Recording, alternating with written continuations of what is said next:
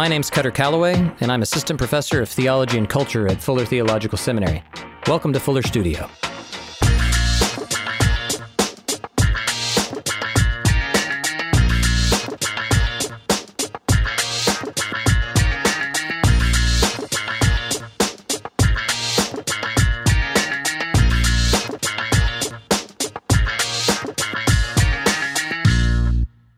Welcome to TV and Theology, an audio series in which we construct a theology of television to help viewers more fully engage with the power and meaning of TV. This season, I talk with filmmaker and Fuller alum Avril Speaks about the Netflix Marvel series Luke Cage. Avril Speaks, it's been a while. We haven't seen each other in a bit, and super delighted that you're here talking with me today. I know that you've had a lot of life changes recently in terms of your professional career and things. Just fill me in because I can't keep track of all of your movements. Uh, what are you doing these days? And why is it that you said yes when I invited you to come talk about Luke Cage? Oh, boy. So, yeah, there has been a lot of change in the past few months. So, I'm a Fuller alum. So, I graduated in 2014 and I've been teaching. I've actually been a film professor for the last 10 years or so. And while at Fuller, I was teaching at two different universities. And over the summer, through a series of events, I kind of made a decision to kind of put teaching aside for a while. Actually, it was kind of an event that was kind of put on me oh. because I didn't, I got tired of being an adjunct and, hmm. you know, just wanted to work full time. And, you know, those jobs just weren't coming through. And I started to say, you know what? Maybe I'm thinking about this wrong. Hmm. I'm a filmmaker. I have a film degree. I have a theology degree, but I also have a film degree and I'm in LA. Hmm. Maybe I should look for jobs yeah, in the film yeah. industry. And literally two weeks after making that decision, I landed a job at BET, Black Entertainment Television, and was working there for the network as a coordinator. So I was there for a while, and then not long after that, I got another offer to be an associate producer for a television show that was coming out. And so I don't know, it's just been kind of one of those things where I think when I made that decision to kind of put teaching aside, I had to really sit and think about what are the things that are manifesting in my life hmm. right now. Yeah. And, you know, I've been producing a film for like the past year. I became producer of a feature film that hmm. we're working with and, you know, trying to get funding for and everything. And it's been doing really well. Like we got into the Sundance Financing Intensive for Women. So we went to New York and did that. And then we got into the LA Film Festival. They have oh, yeah. a program yeah. called Fast Track where they select fellows that can hmm. come and pitch their project to 60 oh. different executives from different huh. studios. And so we got selected for that. And so I got a chance to, you know, kind of brush up on my pitching skills and do that. So it was like all these things were happening. And so I think sometimes we do what's safe and it's yeah. like because I've been teaching for 10 years, it's like, I gotta find a job teaching. Yeah. And so I had kind of put all my eggs in that basket. And then finally I went, wait a second, like, I've got all these other things happening. Maybe I should pursue that. Yeah. And so that's kind of how that happened. So that's where I am now is I'm an associate producer on a television show that's coming out. It's interesting to me because you were teaching before you came to Fuller, right, mm-hmm. at a mm-hmm. historically black college. What was the college you were Howard at? University. At Howard in the film mm-hmm. department. Yes. And then saw yourself principally, you know, my knowledge of you and your background as a filmmaker. Mm-hmm. And then now we're here today on the heels of a historic election, which we can get to. And in that, make of it what you will. But what has been made manifest, surely, is this sort of racial tension that always existed, always has mm-hmm. existed, and mm-hmm. continues to both exist and persist in new and, for me, sort of really shockingly, profoundly sad sort of ways. Mm-hmm. Even I didn't realize and probably underestimated. But we're here then talking about a specific series, Luke Cage, which is explicitly about race, explicitly about the black experience in mm-hmm. America.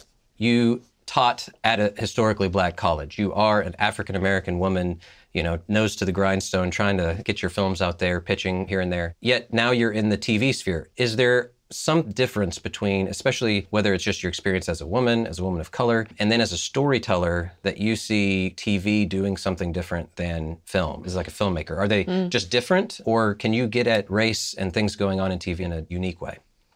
That's a great question. Yeah, you know, what's interesting is, you know, one of the reasons why I made the leap career wise was because I've been so focused on film for so long but the reality of it is that I'm a lot more excited about television right oh, now than I oh. am about movies. Oh. And I mean, movies are great. There's some really great stuff that's out right now or that, you know, that's coming out. But I'm so excited about television. And the reason for that is because I feel like television is really taking a lot of risks mm. and a lot of leaps when it comes to race, when it comes to representation. I still wish they were doing more. I mean, there's still a long way to go. But, and actually, I've been having this conversation with people. You know, some people say it's the golden age of television, Yeah. right? And there's been so many TV shows that have almost been like novels, Yeah. you know, that have been really great. But even in terms of content of Black people and of African Americans and what that experience is like, it's a golden age for that as well. Because not only is it we have a number of shows that feature African American cast, but there's a variety of types of shows. You take a show like Queen Sugar that's on mm-hmm. OWN, that's all about a family who's mm-hmm. grieving a loss. Mm-hmm. And then you have show like Blackish, that's a comedy about a family. But then you have Atlanta. I love that show. It's this really quirky kind of comedy that, you know, sometimes I watch that show and I'm like, how is this show allowed to be on the air? Like I don't Yeah. who are the executives at FX? They had to just been like, just do what you're gonna Yeah. do because I don't I don't understand what you're doing, but just do it. I feel like that show is so innovative and original. I mean, we've had times before where I feel like we've had black shows. So like in the 70s, Norman Lear was doing all the good times and the Jeffersons and you know, we had things like that. And then in the 80s we had the Cosby show. In the 90s there was like a, this explosion. You have like Cosby show, you have Living Single, there's Martin, there's Living In Living Color, yeah, Color, yeah. So there was there were there were a lot of shows in the 90s. And then in the 2000s it just kind of went silent yeah. and there wasn't really a lot of content for black shows and now we're experiencing this time you know and it's funny i, I listened to this writer once and you know she's been in the business for a long time and she talks about how when she first came out here to hollywood they said you have to write comedy because that's where all the black writers are. And she's like well i don't write comedy so i you know what am i supposed to do? And they're like it doesn't matter. Just go write comedy because that's where all the black people are. That's where all the black shows are. And if you think about it Yeah. all those shows that i just named they're all comedies. And so she's like yeah now there's dramas there's comedies there's other stuff. And she's like i don't know what to do. It's like we better hurry up and get this in uh-huh. because we don't know how long it's going to last. You know what i mean? It's kind of like this fear like Was it's this going to be woman's taken name away. Shonda Rhimes? I mean It was not actually, but yeah, I mean, Yeah. like you, Shonda Rhimes has really paved the way Yeah. in that arena. So I think it's a good time. I think television is hmm. being very bold in terms of its handling of race and looking at race through many different Yeah. arenas. Not to kind of get on a tangent, but one of my, I don't want to say pet peeves or maybe it's a frustration, I- my observation about film mm-hmm. when it comes to race and especially when it comes to African Americans is that we're kind of in this zone of slave movies and it's like Yeah. everything is about the slave narrative and we need that story and we've had some great stories and great Yeah. films that have come out about that. But where are the other stories? I saw Moonlight a couple of weeks ago Oh, yeah, and yeah. Fantastic mm-hmm. film, just so great. And you know, there's so many things I loved about the film, but one of the things that I loved was the fact that you have this world. It's like black people in Miami. You know what I mean? And it's like, yes, like uh-huh.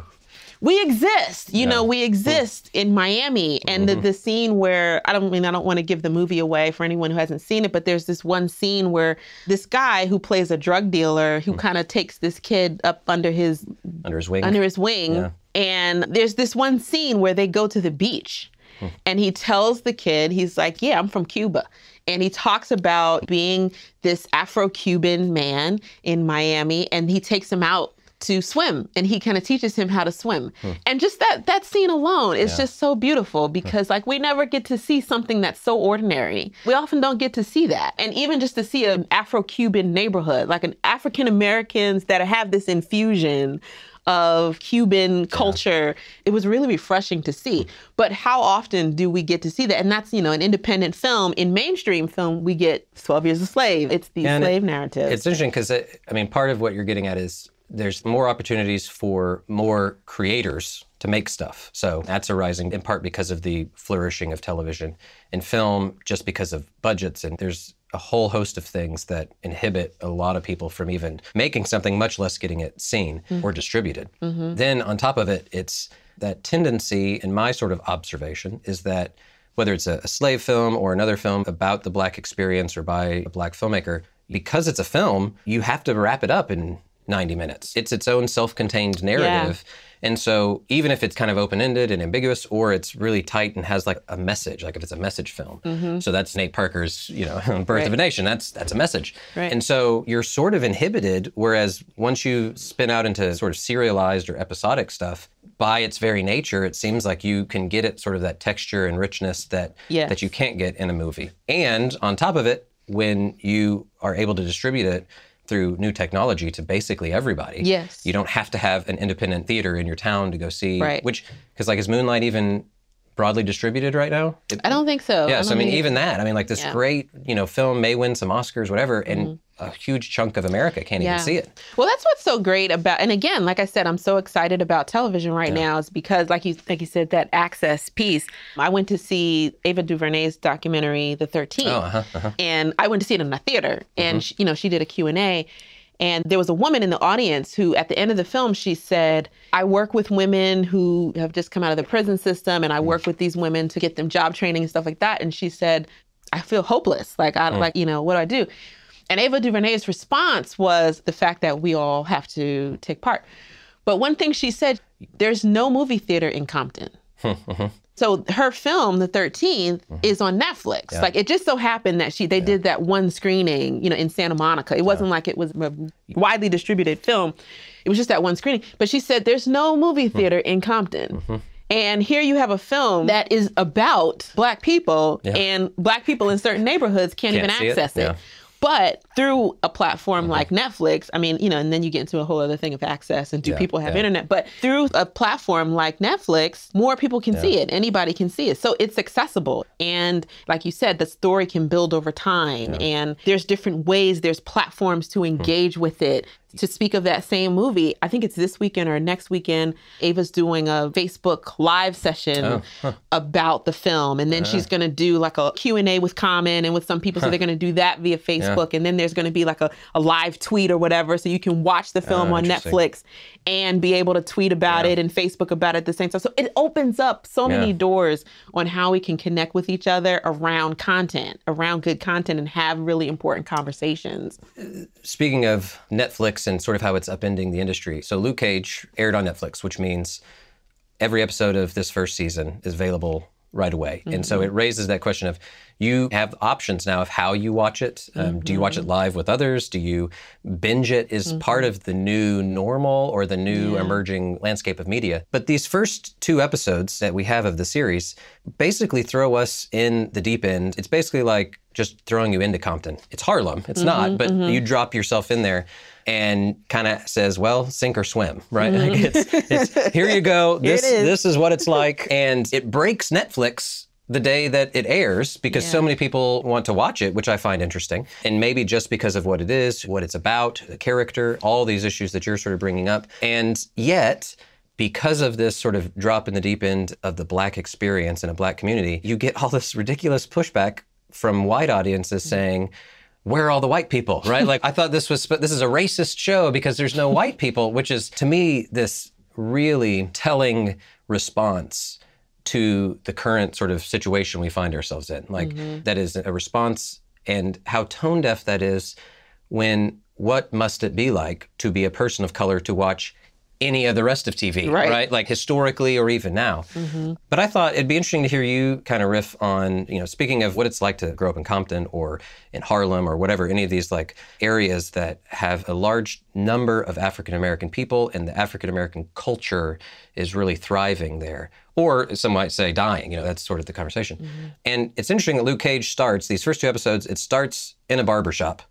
And the second episode ends with the barbershop being, you know, riddled with bullets and pops, the guy that is the main person there being killed. My sense is that a lot of white viewers wouldn't catch the significance of that. What's your sort of experience or sort of vision? What's your imagination of the barber shop mm. in terms of a community and a culture of how people are interacting? I mean, I'm not a male, so I don't. Uh, that- I don't go to the barbershop as often, but the barbershop is known as Yeah. being, I mean, the, the barber shop, the beauty supplies, the beauty shop, it's the same thing with black women hmm. and hair. Like we spend all day in the beauty shop and we talk about everything in the beauty uh. shop. You talk about television shows, you talk about politics, you talk about your family. I mean, you talk mm-hmm. about everything in the beauty shop. And it's the same way with the barber shop as well. It's such a mainstay of the black community, I think it's one of those gathering places, mm. just like the church, just like Yeah. the community center. Like it's just the place you go. Like I said, you know that you're going to be there for a while. You're stationary, so mm-hmm. you're not mm-hmm. going anywhere. Like you're not getting up. You know, for men to sit in a barbershop in a chair, you're getting your hair cut, you're not moving anywhere. So it's kind of like we are trapped is a negative word, but we're enclosed in this Yeah. space for this period of time. Mm. And it's like your barber, your beautician becomes kind of like your unofficial confidant that you may or may not call them your best friend, Yeah. but you know that you have this kind of standing appointment that every week or every hmm. two weeks or whatever, you know that you're going to come into this space that's a safe space. And there's people from all different opinions, all walks of life hmm. that come in that converge in the barbershop. Hmm. So you're always going to have that guy who is like, that's crazy. I don't agree with that. There's always going to be someone in there that completely disagrees with what you say. And then, you know, people give them a hard time, Yeah. you know, but it's all in fun. Yeah, I mean, I think it's one of those places where people are allowed to be themselves and to say what they want to say, and it's okay. It's okay for you to be who you are. Like I said, it's safe. It's a safe space. I feel like the barbershop and the beauty shop are safe spaces for us to be who we are and to have fun with it. You know, you never go into a barbershop or a beauty shop and see people upset. You Yeah. know what I mean? Yeah. Like you never see people moping around or like getting in each other's face about what somebody said. It's like, well, okay, that's Unless you threaten their sports opinion. team. Unless I you mean, threaten your, uh, you threaten their sports team. yeah, it's it's pretty fascinating to think about how when that space, that safe space, then comes under threat. And at least in this series, like the whole thing is set up by we had this robust, vibrant place where you could disagree, you could dialogue, you could trust one another, even if you didn't always see eye to eye. And then it's interesting that one of the first things that happens plot wise is it's just completely destroyed. Yeah. And you lose not just the barbershop, but the, the barber, the guy that sort Right. of is the figurehead of it all. And then it's not just a barbershop, but it's a barbershop set in Harlem Right. as the backdrop for the whole thing. Yeah. And there's all these conversations about what is Harlem, whose is Harlem, you know, who who does it mm. belong to, that sort of thing. But it strikes me that it definitely gets at this sense that this has all the fabric of this community is now under threat by violence. I mean, like mm-hmm. it's violently being attacked. So it's not just we're experiencing some violence, but it's the very core of who we are and how we operate as a community It has bullet holes in it, essentially. Mm-hmm. I mean, I don't know. You're from the East Coast. Does Harlem have a sort of resonance for you? Is I mean, how does that, as a backdrop to the series, what does Yeah. that do for us in terms of understanding the show?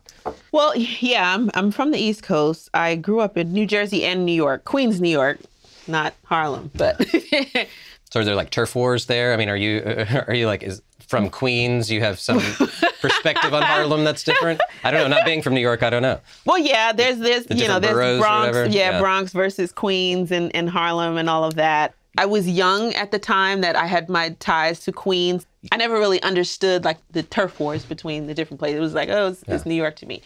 For me, Harlem has always been like this culturally magical place. like, hmm. I remember when I was in high school, we used to go to Harlem. We would visit the Schomburg Museum. Uh-huh, uh-huh. And it was like, yes, we're going to go to Harlem. We're going to spend the day in Harlem. We go to the Schomburg. And, you know, I remember this bookstore that was, you know, in the area and it just had all of these black books. I just hmm. remember there being all these books that I had never heard of before, that I had hmm. never been introduced to before. That's always what I associate mm. Harlem with is kind of being that place mm. where black culture is celebrated. Even the street names, you know, mm. Malcolm X mm-hmm. Boulevard. And I was like, wow, you know, and the Apollo. Like I remember Yeah. going to a few concerts at the Apollo Theater. So I have these memories of That's walking why all uh, around. uh, black filmmakers or TV makers have to go into comedy because they everyone just sees the Apollo. You know, Right, like yeah. you know, I always remember Harlem being that kind of like culturally rich hmm. Place. And then if you think about the history of Harlem and the Harlem Renaissance, and as an artist, it's a romantic time that I always think about. You know, there's poets and there's writers who are writing out of their experience and living in that experience. And so I think with this series, centering it in Harlem, is really interesting. You talked about the barbershop, for example. It's interesting that this series begins with the barbershop getting mm-hmm. destroyed, getting shot up. And Luke's whole mission mm-hmm is to save Harlem. And, you know, one of the things I kept thinking about throughout the course of the series is when you visit Harlem now, it's a very different Harlem hmm. than what it was, even from what I remember as a yeah. teenager. It's a very different Harlem. I even wonder when Luke Cage says, I have to save Harlem, hmm. it's almost like a double, it's a play on words because does that Harlem still exist? Huh. Is, like I said, for me, it was like this culturally magical place. Yeah. Like I was like, hmm. I can go to Harlem and be me and be black and know who I am as a black person in Harlem is Harlem still bad? Is the question. So I think there's some significance hmm. there. But within the world of the show, it's a superhero, yeah. it's a Marvel universe. Yeah. And so it's this insular yeah. world. You don't get to see a whole hmm. lot of Harlem that exists outside of this area that exists around the barbershop. I mean, you do, but it's very contained, which I think is interesting also. Yeah. That's a really interesting insight of when he's going to save it. I don't want to use taglines that are going to be under and overused but make Harlem great again. The irony of that is, but who's Harlem, right? I mean, mm-hmm. is it the idealized Harlem in our imagination? Is it the gentrified Harlem? Mm-hmm. Probably not. Right. So, really, Harlem stands for or symbolizes, in some sense, black culture and cultural history in mm-hmm. some way of like you said like i go here and i feel i belong here mm-hmm. so there's more a belongingness or a place a sense of place in the barbershop whatever that that that is the thing that's under threat that he's tasked with saving. Mm-hmm. And it would be a mistake maybe to say he's just trying to keep people from being violent. And that's what I understand of New York more broadly is that it's being so gentrified and so expensive that all the cultural creators, all the people, the diversity in terms of socioeconomics is just mm-hmm. evaporating. Mm-hmm. So could Harlem really be a vision of what everybody in the show has in mind or is it getting at something larger there? Mm-hmm. So we will uh, continue to uh, talk about all these things, specifically the superhero and what a black Harlem superhero needs to be, should be, can be, mm-hmm. and even more than that as we progress. But I'm super happy that you're here and talking with me, and we will start back up with our next episode. Awesome.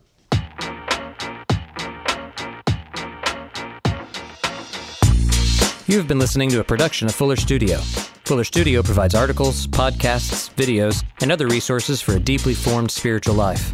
Subscribe on your favorite podcast app or visit us at fuller.edu/studio.